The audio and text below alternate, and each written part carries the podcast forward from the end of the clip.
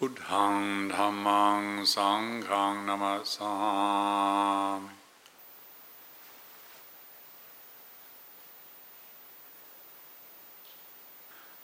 Recently, I have been reflecting on some of the different ways that people approach Buddhism, particularly now where um, you see it quite often referred to and reading news articles and Buddhist practices. It's uh, increasingly mainstream. And so reflecting on these different ways that people approach Buddhism and whether they, or to what degree, these are really serving people well. I mean, obviously, as we all know, the Buddha gave these teachings because he realized that they lead to freedom from suffering. And so that's the point. Uh, I'm taking up these teachings. Are they effectively leading people away from suffering? Are they helping? And so sometimes there's, there are those who approach Buddhism from an academic perspective, and having a conversation about this with somebody recently, how the first Buddha images appeared in that place which is known these days as Afghanistan, when, uh, when Buddhism was there and the, the Greeks were making their way over, and so the first Buddha images uh, are called Gandhara Buddhas, and they've got like togas and top knots, and, and so there are those who study the history of Buddhism and know about how Buddhism spread, and King Asoka and when Buddhism went to Sri Lanka and, and how it arrived in Burma and Thailand and so on. Or the academic understanding you know, the suttas, like what is, what is really meant by, in the Buddhist teaching on the Paticca the 12 links of dependent origination.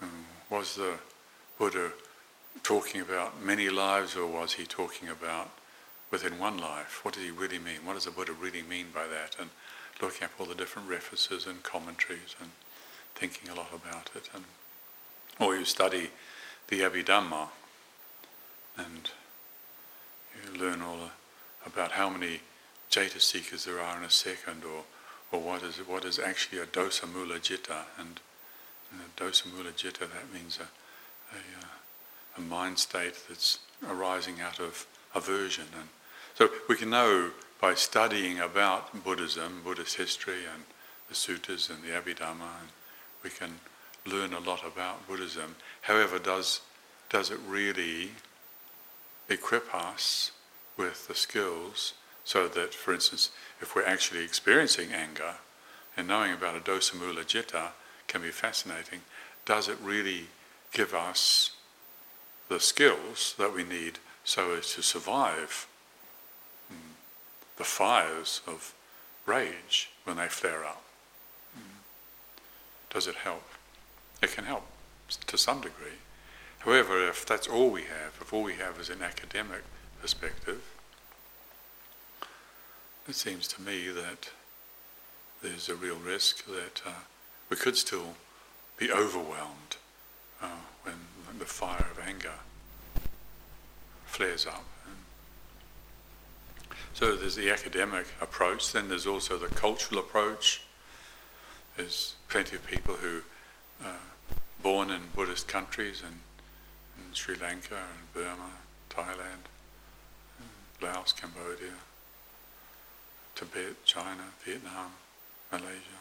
There's Buddhist countries and people born into Buddhist families and they're taught this is what Buddhists do.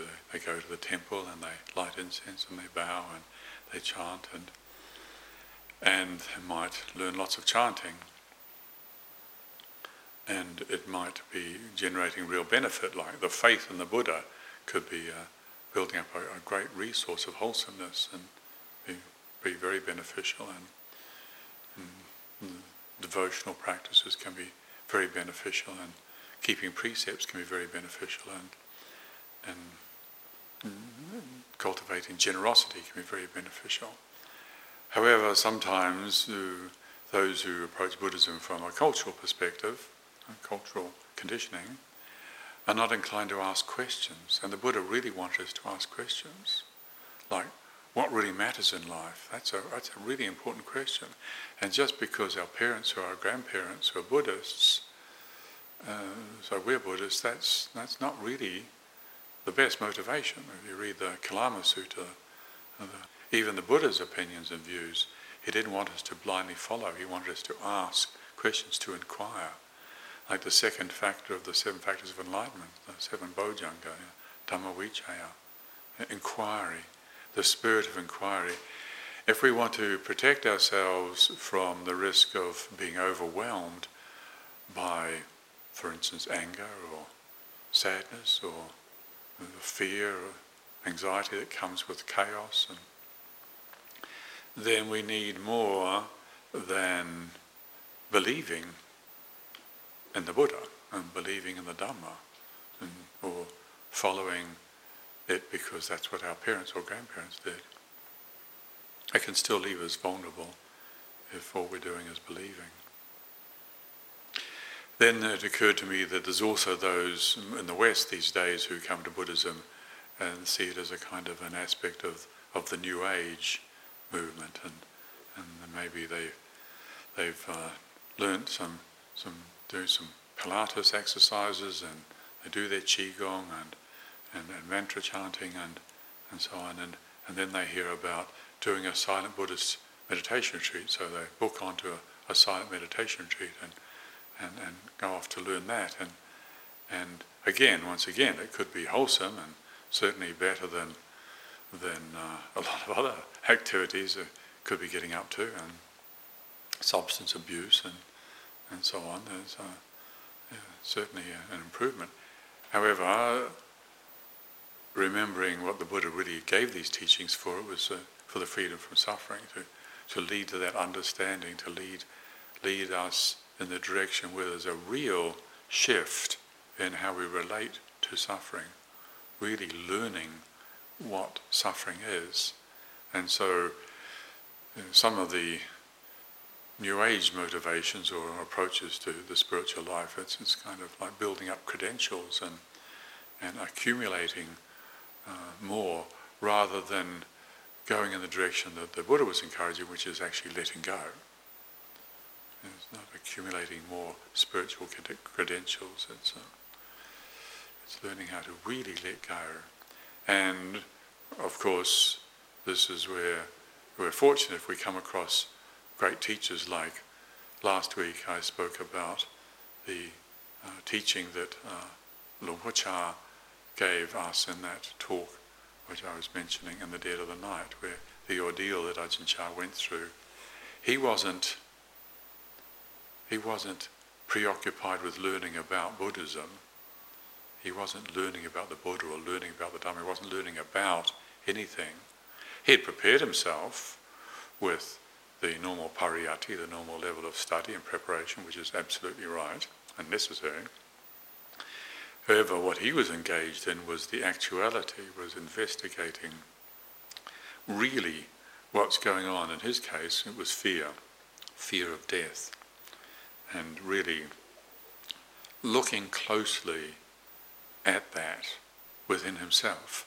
And so what he was talking, what we're talking about here is, and what is being encouraged, is a turning around of our attention and looking inwards. So instead of sending our attention out and looking for more information about Buddhism, about Dhamma, about the techniques, it's rather a, a, change in direction of attention that is called for. And this is where we move from study, or as I was saying, pariyatti, into patipatti, or the actual application of effort. It's making, it's making a very different sort of effort. Maybe you've noticed there's those who, who are committed to the inner inquiry and, and this particular orientation of, of effort. You, you can meet people who are very skilled in Buddhist studies, but it's like you're talking a different language with each other. or maybe people who have a cultural appreciation of Buddhism, and again, it's the same thing. You can both feel uh, respect and appreciation for the Dhamma. It's like you're talking a different language. Or people who sometimes uh, maybe book on a retreat to come to the monastery and and uh, and you have a conversation about uh, what goes on here, and they're really surprised to find out what actually happens on a retreat, and so like talking a different language. And sooner or later, at some stage, we, we want to stop sending our attention out and turn it inwards and look inwards, feel inwards, you know, study inwards. To always be learning about Buddhism, learning about the Dhamma, and, and, and believing in Dhamma, that's about the same as somebody who is learning about food or cooking, and yet starving, starving to death. Can know a lot about the, the, the chemistry of food and, and the process of cooking and, and lots about different recipes. However, the point, the essence, the most important aspect of food, surely, is eating it. So we don't get hungry. I mean, that's the point of food. And likewise, the point of the Buddha's teaching is to learn how to redirect our attention inwards so as we can study what's really going on when we get caught up in anger, when we get caught up in sadness, when we get caught up in fear. What's really going on, and is there anything we can do about it?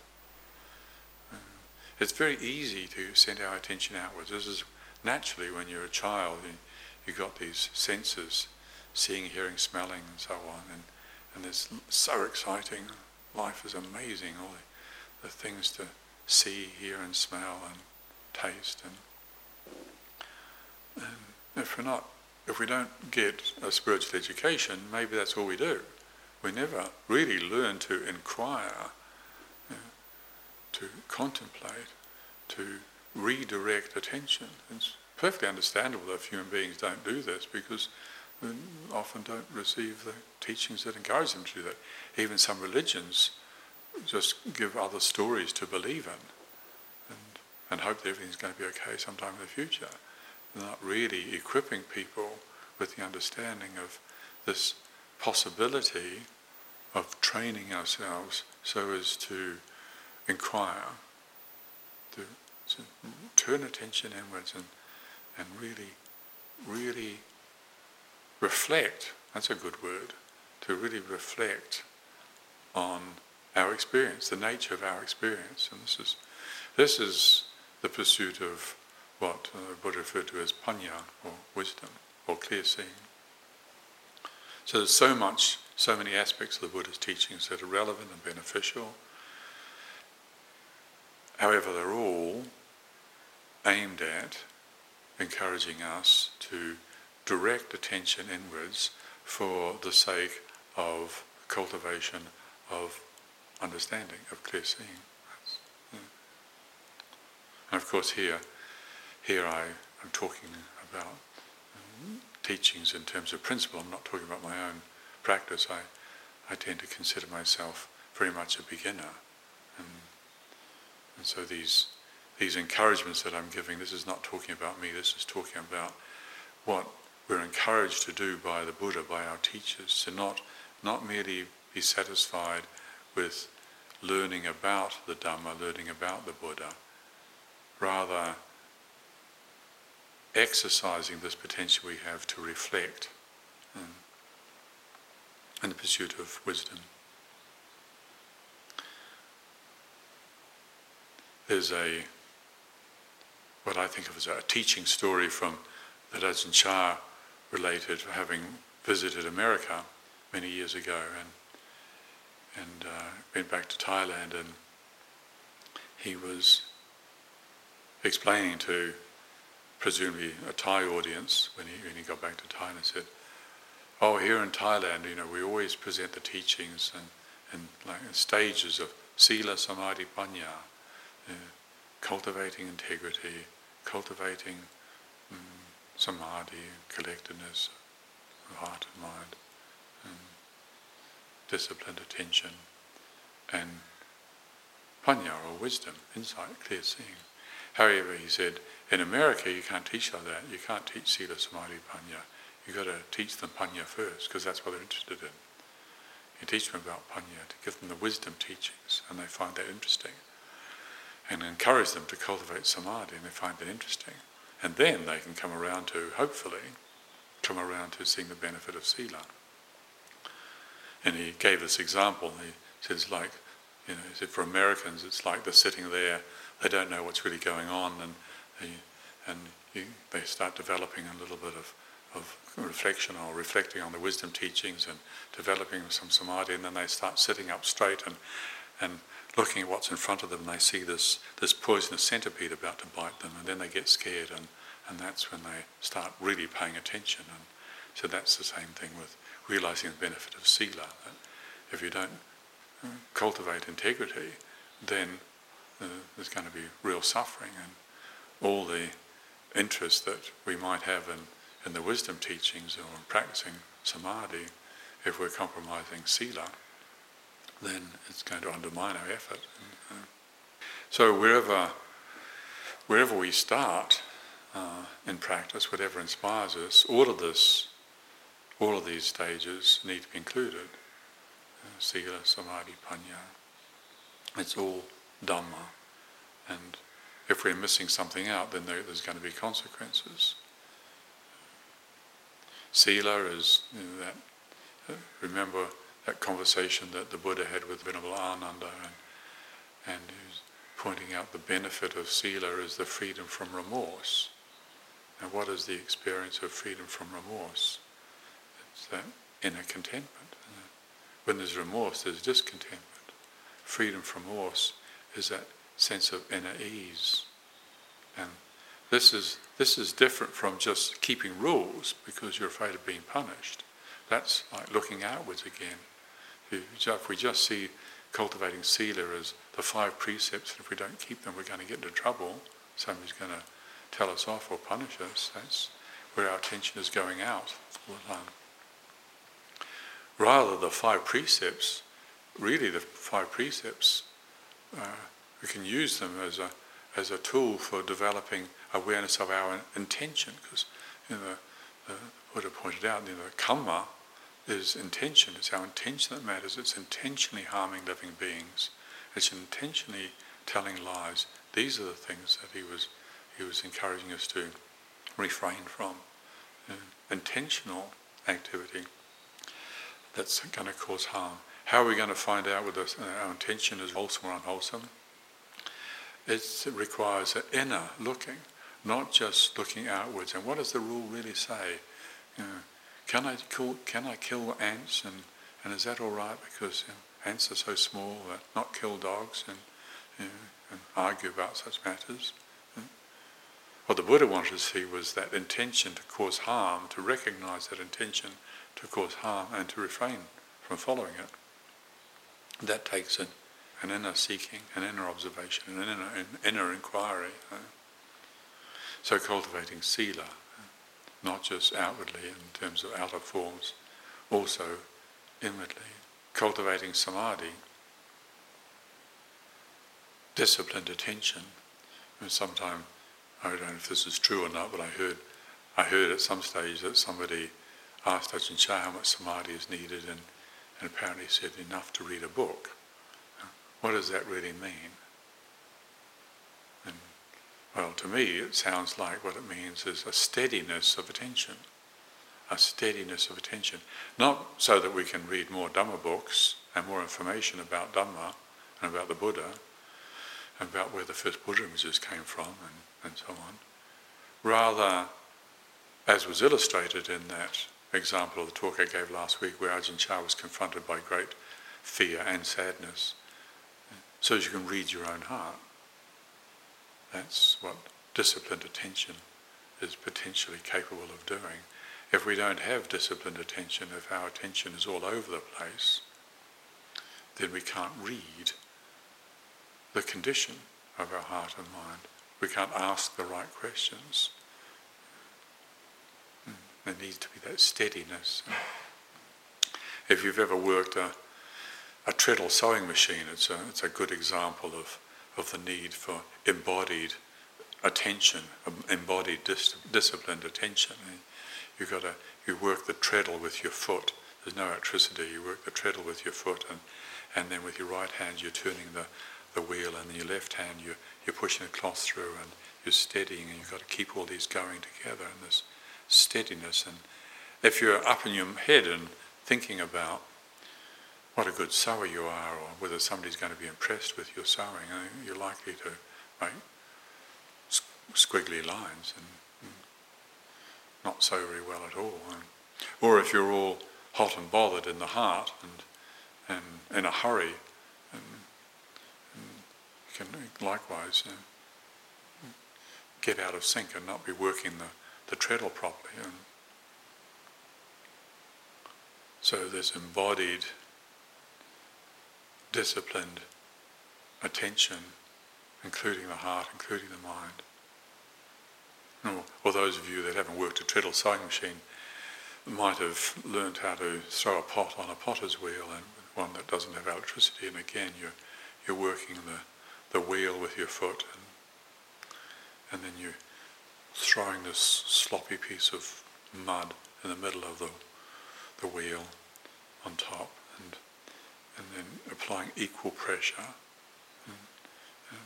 It takes focus, it takes disciplined attention, embodied disciplined attention, and then slowly you, you bring up the side, you make the walls a certain thickness, bring up the pot, and keeping this equal pressure. It takes a, an effort, just the right kind of effort. Too much pressure from the right and it goes wobbly, too much pressure from the left, it goes wobbly. You forget how to make the right movement with the foot, then you lose the pressure and the whole thing collapses. So this disciplined attention, embodied disciplined attention. The cultivation of samadhi, we're thinking about, and, and the right kind of effort. Trying too hard, and give ourselves a headache and, and get even more stressed. Not trying hard enough, and the mind is all over the place. Uh, how do we know the right amount? Well, you can read all sorts of books and listen endlessly to teachers going on about different aspects of, of samadhi and the amazing experiences that they've had and, and you can feel very excited and impressed and wish you could have those experiences as well. However, all of that is the tension going outwards again. Disciplining attention, turning attention around to look inwards, feeling inwards. What does it mean to have steadied attention, just the right amount. Hmm. So sila, samadhi, and panya, or wisdom, discernment, insight. We could be thinking again about panya or wisdom as the accumulation of information. That's true up to a point. However, again, it's just like accumulating recipe books. We can starve to death. We've got so many recipe books and know all about cooking. What matters is are we cooking the food and eating it? Are we eating the food? And so are we being nourished by the kind of effort? And so that's something that we're only going to know by feeling inwards, by listening inwards, by looking inwards. And so whatever approach we might have to the Buddha's teachings, whether it's and perhaps we're coming from an academic perspective, perhaps coming from a cultural, culturally conditioned hmm, attitude, or, or maybe we may be coming from some New Age perspective, or it doesn't matter, wherever we come from. What matters is that the effort we're making is teaching us actually how to really let go of our habits of clinging so we are learning to see the actual cause of suffering. Like we were chanting the Dhammacakka Sutta this evening, and the Buddha is talking about the actual cause of suffering is clinging. Yeah. It's not having pleasant feelings or painful feelings. Pleasant and painful feelings are normal. Yeah, so long as we're human beings, we're going to experience agreeable and disagreeable feelings. What we can do, potentially, or what we're encouraged to do, is to turn our attention inwards in just the right way at the right time and ask the right sort of questions so as our attention is directed in the way whereby we see what we need to see and learn how to let go. And this is this letting go is not this is not just another concept. It is a concept. We have the concept of letting go. You can read about letting go in books. What is the experience of letting go of fear? What is the experience of letting go of fear? Again, you read in the scriptures that example of how you're walking along a path and and you see what you think is a snake and you freak out completely as a snake and maybe it's a poisonous snake and goodness knows what's going to happen next and, and you're really afraid and your heart is pumping and you're sweating and and then you realize it's a piece of rope and you say, oh, oh, what a relief. It's just a piece of rope. It's not, that's not that's not just a concept.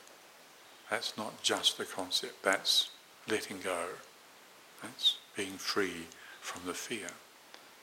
In that case, it was the change in understanding of what had triggered the fear. Also, it's not just the understanding that can bring about letting go, it's also a, a recognition of the, the whole relationship we have with feelings. Mm-hmm.